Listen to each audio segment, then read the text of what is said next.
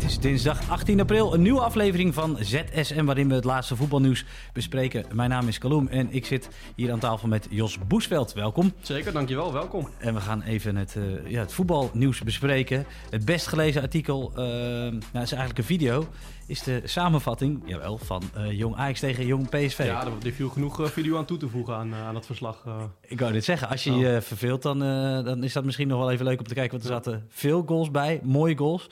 Met name die van Francisco Conceição. Ja, die had talent aan de twee mooie... Ja, wat vind je er nou eigenlijk van? Want het is altijd wel competitievervalsing als zo'n zo'n ja, aanspeler of aankoop ja. uh, het goed doet. Hoe zie jij dat? Ja, het is een veel gehoorde klacht. En ik begrijp het ook wel van, van de clubs in de KKD. Als je uh, heeft Ajax ongeveer 5 miljoen euro gekost aan vaste waarde. Ja, dat is uh, voor het budget van sommige clubs. Uh, en dat geeft Ajax uit aan een speler en die speelt dan op de maandag. Ik denk dat je het probleem heel goed kan oplossen door te zeggen van op maandag moeten uh, belofte ploegen minder in actie komen. Want dan kan namelijk een, een hoofdmacht de keuze maken om spelers die niet gespeeld hebben in het weekend ervoor. Dan gaan ze speeltijd geven bij Jong Ajax. Maar ja, wat je dan gaat krijgen is dus op maandag is Jong Ajax veel sterker dan een Jong Ajax op vrijdag. En daar zit, daar zit volgens mij wel heel erg uh, de crux voor heel veel clubs in de KKD. Die zeggen van ja, je, je hebt gewoon minder kans als je een belofte team op maandag treft. Mm. Ja, dan, dan, dan kun je wel spreken van competitievervalsing, vind ik. Ja, het is met name ook jong Ajax. Hè, want eigenlijk hoor je nooit iets over jong AZ of over jong nee. PSV. Al gisteren had je dan bij jong PSV had je Saibari. Ja, die speelde ook best goed, die uh, moet ik zeggen. bovenuit, dat zag, je, dat zag je wel heel duidelijk. Die is ook eigenlijk te goed voor de belofte. Uh, maar ja, als we dan tegen elkaar spelen, vind ik, uh, dan moet je alle remmen losgooien. En dan krijg je zo'n wedstrijd. Ik bedoel, ja, 5-4. Het, is ook gewoon, het, het zegt ook denk ik voor mij wel genoeg dat een verslag het meest gelezen was op v.nl. Dat gebeurt niet zo vaak. de, meeste, meeste mensen kijken zo'n wedstrijd en hoeven zo'n verslag niet meer te lezen. Ja. maar nu is waarschijnlijk ook inderdaad die discussie over uh, be, uh, ja, belofte teams en grote spelers in belofte teams is helemaal losgekomen. Ja, nou dan vind ik zelf persoonlijk natuurlijk wel mooi als ze gewoon, gewoon een sterke competitie en uh, om, om die KKD ook sterker te mm -hmm. maken. Maar het, het, doet wel pijn aan de ogen om te zien dat een speler als Lorenzo Luca, ja nee, die heeft persoonlijk mij niks verkeerds gedaan. Hoor. Nee. Maar dat hij dan daar in de spits staat, dat is eigenlijk toch ook niet te geloven. Nee, de aankopen ook. Ja. niet, nee. Ja. nee, het is een beetje gek. Maar ik vind het ook wel dubbel. Kijk, um, fans van KKD-clubs klagen niet als een 15-jarige speler die voor de leeuw wordt gegooid en drie grote fouten maakt in de wedstrijd. Weet je, er wordt er niks gezegd van, oh ja, het is een jong, jong team, uh, dan maakt het niet uit. En, en wat andere punten volgens mij bijna elke eredivisieclub heeft wel een speler die bij Jong Ajax of Jong Feyenoord of Jong, P Jong AZ uh, gespeeld heeft. Dus het is ook een soort opleidingsmechanisme. Je krijgt spelers, voor bij AZ heb je uh, Tweede Wits, Mees en uh, Dani. Die hebben allebei, vooral Dani, in Jong Ajax veel gespeeld. Ja, dan krijg je een veel completere speler die je best wel goedkoop kan oppikken. Ja, dat is weer een groot voordeel voor clubs bijvoorbeeld in de Eredivisie. Ja, dat wat, is ook een voordeel. Ja, nou inderdaad. Als het, het tegen elkaar af is het nou dus een, een zegen of een, ja. vloek die, die, die, die, die, die jong ja. teams... Want bijvoorbeeld Feyenoord wil er natuurlijk ook graag in, want die, die zien voor mm -hmm. zichzelf wel dat het ja. zin heeft. Nou, en volgens mij wat ook gewoon een groot probleem is, is Ajax, jong Ajax heeft geen vaste selectie, jong PSV ook niet, weet je. Ze krijgen soms spelers van de hoofdmacht, soms moeten de spelers vanuit de, de onder 18 doorgeschoven worden. Dus je, je kunt je ook heel moeilijk voorbereiden op zo'n wedstrijd. Daar zit ook volgens mij een probleem. Dus ik denk, als je vanuit de KNVB gewoon duidelijkere uh, richtlijnen gaat maken van oké, okay, spelers mogen tot dan en dan uh, spelen voor jong Ajax, dat is nu al een beetje aan de gang. Als je dat gaat verscherpen, en je gaat zorgen dat uh, jong elftallen minder op maandag spelen, waardoor die keuzemogelijkheid voor de hoofdmacht uh, minder makkelijk wordt. Ik denk dat je dan al een heel groot probleem uh, weg, weghaalt. Want wat je ook ziet, en dat is gewoon bewezen, de stadions zitten voller als jong Ajax, vooral jong Ajax, op bezoek komt. En de kijkcijfers zijn hoger als jong Ajax wordt uitgezonden. Dus dat werkt ook weer financieel in het voordeel van KKD-clubs. Mm. Dus het is inderdaad, er zitten haken en ogen aan. En ik denk als je gewoon het probleem oppakt van wedstrijd op de maandag, waarbij dus inderdaad de supersterren meedoen dan heb je denk ik uh, heb je ten eerste een hele leuke competitie. De KKD-teams worden iets meer uitgedaagd. Nou, en dan, dan heb je ook het probleem, hang, haal je een beetje weg, volgens mij. Ja, ja en het is al uh, eigenlijk een mooie competitie, toch? Ja, ik vind Met, ja, ik, ik uh, ja. Want gisteren, gisteren kon je kiezen natuurlijk. Het was of Jong Ajax tegen Jong PSV of uh, Leeds United tegen Liverpool. ja. En ik heb gekozen voor Jong Ajax. Ik, ik, ik, ik, vind dat, ik vind dat gewoon een leuke competitie, de KKD. Er zit soms een beetje knulligheid in. Maar gisteren gewoon echt genoten van de wedstrijd. Allemaal, ja, ja. Leeds United, Liverpool was ook wel genieten. Nou, die hebben we teruggekeken. dat is het, het, het, tweede meest gelezen artikel. Ja, Liverpool dat weer op de heupen heeft. Het is eigenlijk ongelooflijk, want... De ene keer dan, uh, dan is het helemaal niks. Dan mm -hmm. valt het als een kaartenhuis in elkaar. En gisteren was het, nou ja, ik, prachtige goals moet ik zeggen. Ja. Ja. waar zit het hem dan nou in? Ja, gek hè? Ja, want eh, voor mij de, de laatste keer dat ze wonnen was die 7-0 tegen Manchester United. Dus als ze winnen is het blijkbaar, Ja. dan winnen ze ook echt goed. Ketchup. Ketchupfles. Ja, de ketchupfles van Ruud van Nistelrooy inderdaad. Komt toch altijd weer terug hè? Ja, gek hè? En waar het aan ligt, ik moet wel toegeven dat Leeds United met eh, Pascal Struik achterin wel heel veel ruimte weggaf. Als je die goals gaat terugkijken, dan eh, ja, die had ik ook nog wel kunnen maken om het zo te zeggen. En dat zegt heel veel.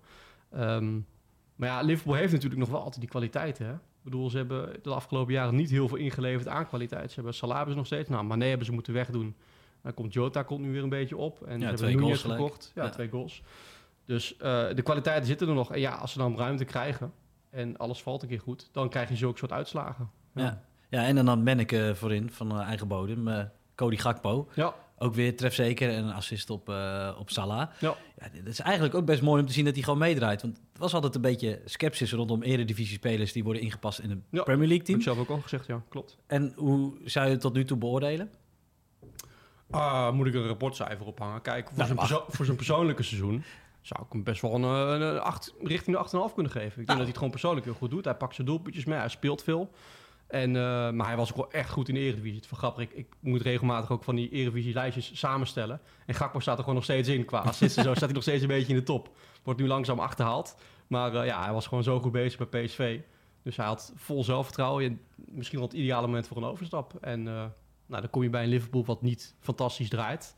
En dan is het juist misschien wel kun je het zo omdraaien van... oké, als ik erin kom, kan ik iets teweeg brengen. Nou, dat, dat doet hij zeker.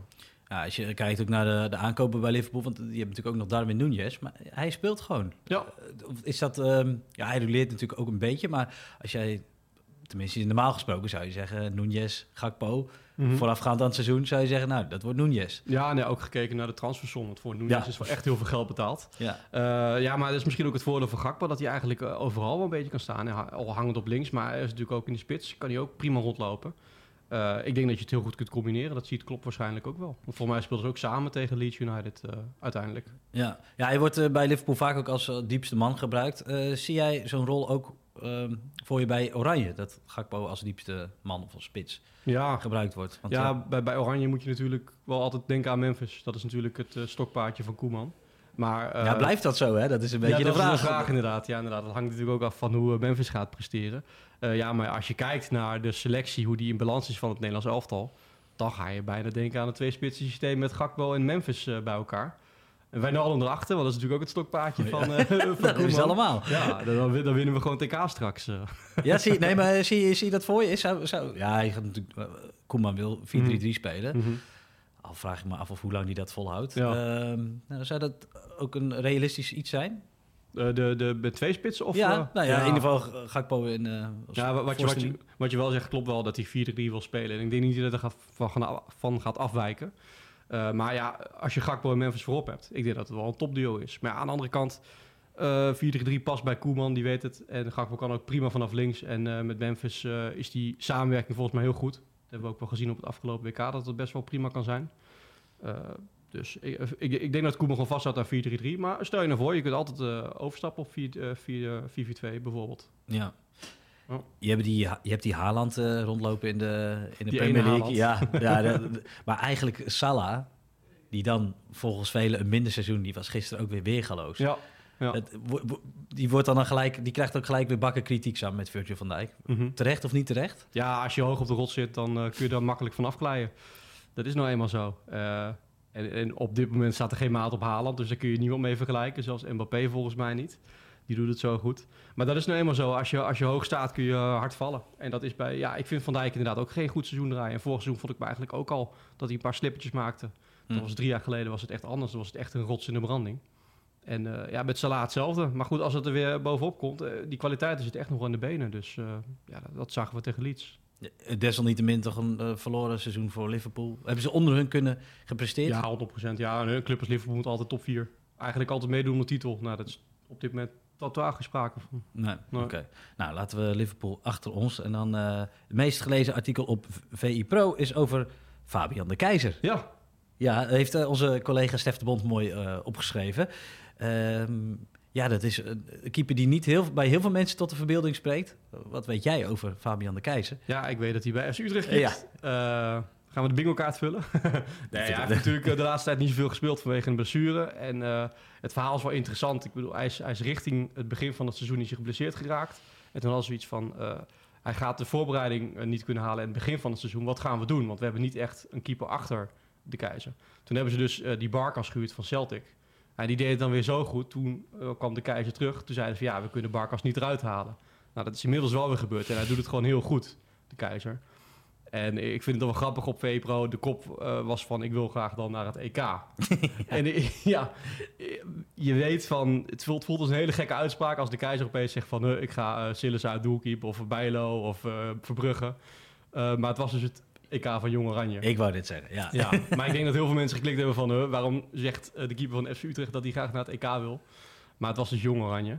Eh dan ben ik benieuwd of hij daar gaat keepen. Dat, ze hebben zich geplaatst voor het eh, EK. Maar een, een Bart Verbrugge zou bijvoorbeeld ook nog mogen keepen op het EK. Of, Nou ja, de concurrentie is, is moordend. ja, ik, zat even echt moordend. ik Ja. zat even te kijken naar de laatste ehm, geselecteerde keepers, bij, of tenminste bij de laatste, laatste schifting. Oké, Dat waren Gorter, Schepper, Scherpen en Schendelaar. oké. Ja, als je dat eh, een beetje afzet, dat rijtje, dan... Ja, Scherper staat ook wel staat er goed op bij de KNVB. Ik ben zelf... eh hij, hij, hij is wel een goede keeper. Maar hij maakt toch die foutjes. Ja. En, en eh, dat moet je er echt uit gaan krijgen. En dat krijg je door veel te gaan spelen, volgens mij. Dus dat gebeurt nu bij Vitesse. Eh Gorten, moet ik eerlijk toegeven, geen minuut van gezien sinds hij naar Schotland is Nee. gegaan. Dus dat kan ik moeilijk beoordelen. Ehm Schendelaar van Peck. Schendelaar van PEC, ja. Dan heb je het toch over PEC.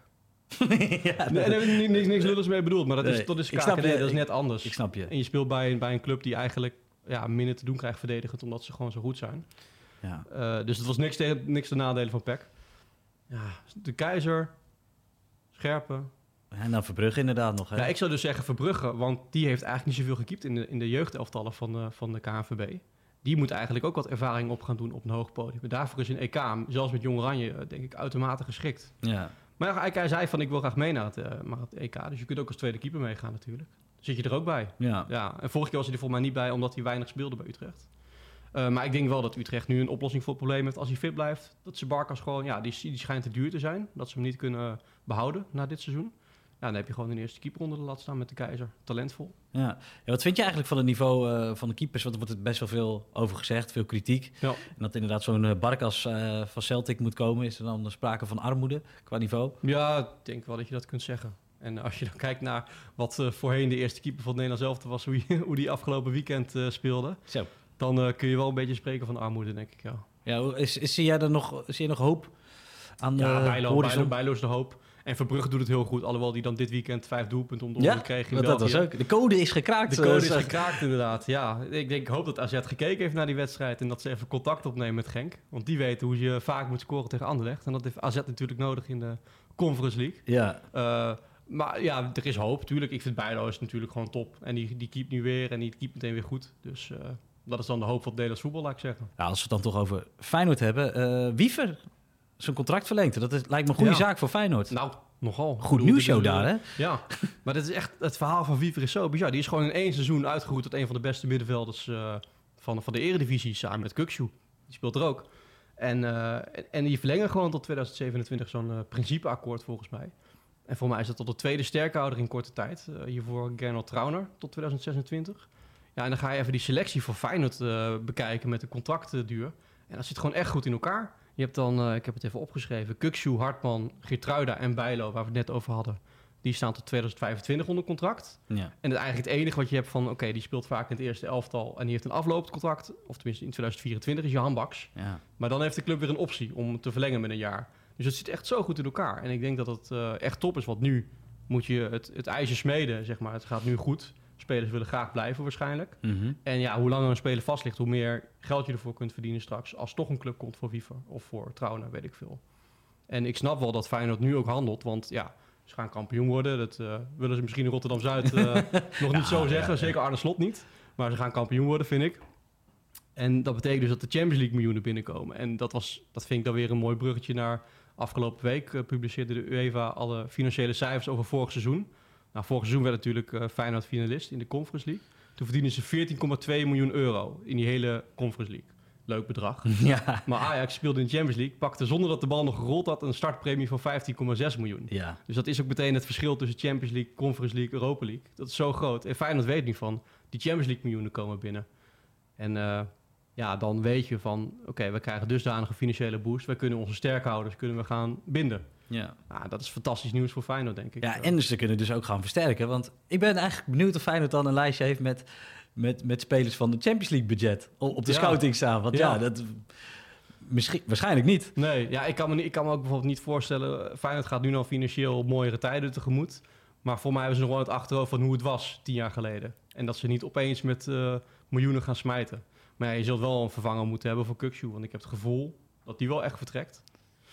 Nou, dat is blijven afwachten. Maar... En denk je dat ze die in hun eigen selectie kunnen vinden? Of eh, zullen ze daar extern Oeh, naar op zoek moeten gaan? moet ik eerlijk toegeven dat mijn kennis van de selectie van Feyenoord op dat moment tekort schiet. Zeker bij Jong Feyenoord. Weet ik niet of daar direct Ah, een, ja, een je middenvelder rondloopt. Je hebt natuurlijk Timmer nog. Timber. Tabouni wordt, eh, die heeft slot erbij gehad. Ik kende die natuurlijk nog van, eh, van AZ, maar Mhm. heeft natuurlijk weinig gespeeld. Dus dat is een beetje de vraag. Dus er, zul, er zal wel wat bij moeten komen. En Sinisterra, die overigens gescoord heeft Mhm. tegen eh, Liverpool. Die, eh, die kunnen ook zomaar degraderen. Zou leuk zijn als ze die nog terug kunnen halen. Met dat Champions League geld. Oh. Oeh. Nou, dat denk ik toch niet. Nee, zou die Nee, dat niet voor mij willen? zijn spelers niet zo happig van. Dan voelt het ook als mislukking. Ik denk ook te- dat Sinistera nu gewoon te duur is. Puur omdat hij in Engeland wat, wat doelpuntjes heeft gemaakt en zo. Dat maakt... Ik, ik- als eerste zou ik zeggen eh Simanski. Die keuze moet je gaan maken. Hè. Volgens mij 10 miljoen euro. Eh, dan moet je nu echt serieus gaan overwegen. Oké, dat is- dan heb je het over Champions League geld wat je kunt gaan besteden. Eh, of je dat ervoor over hebt. Dat- vind ik wel een heel interessant eh, gegeven. Of ze hem definitief gaan overnemen. Oké, nou, we gaan het zien. Ik wil je bedanken, Jos. Ja, jij bedankt. Ik, ik zou zeggen, tot ZSM.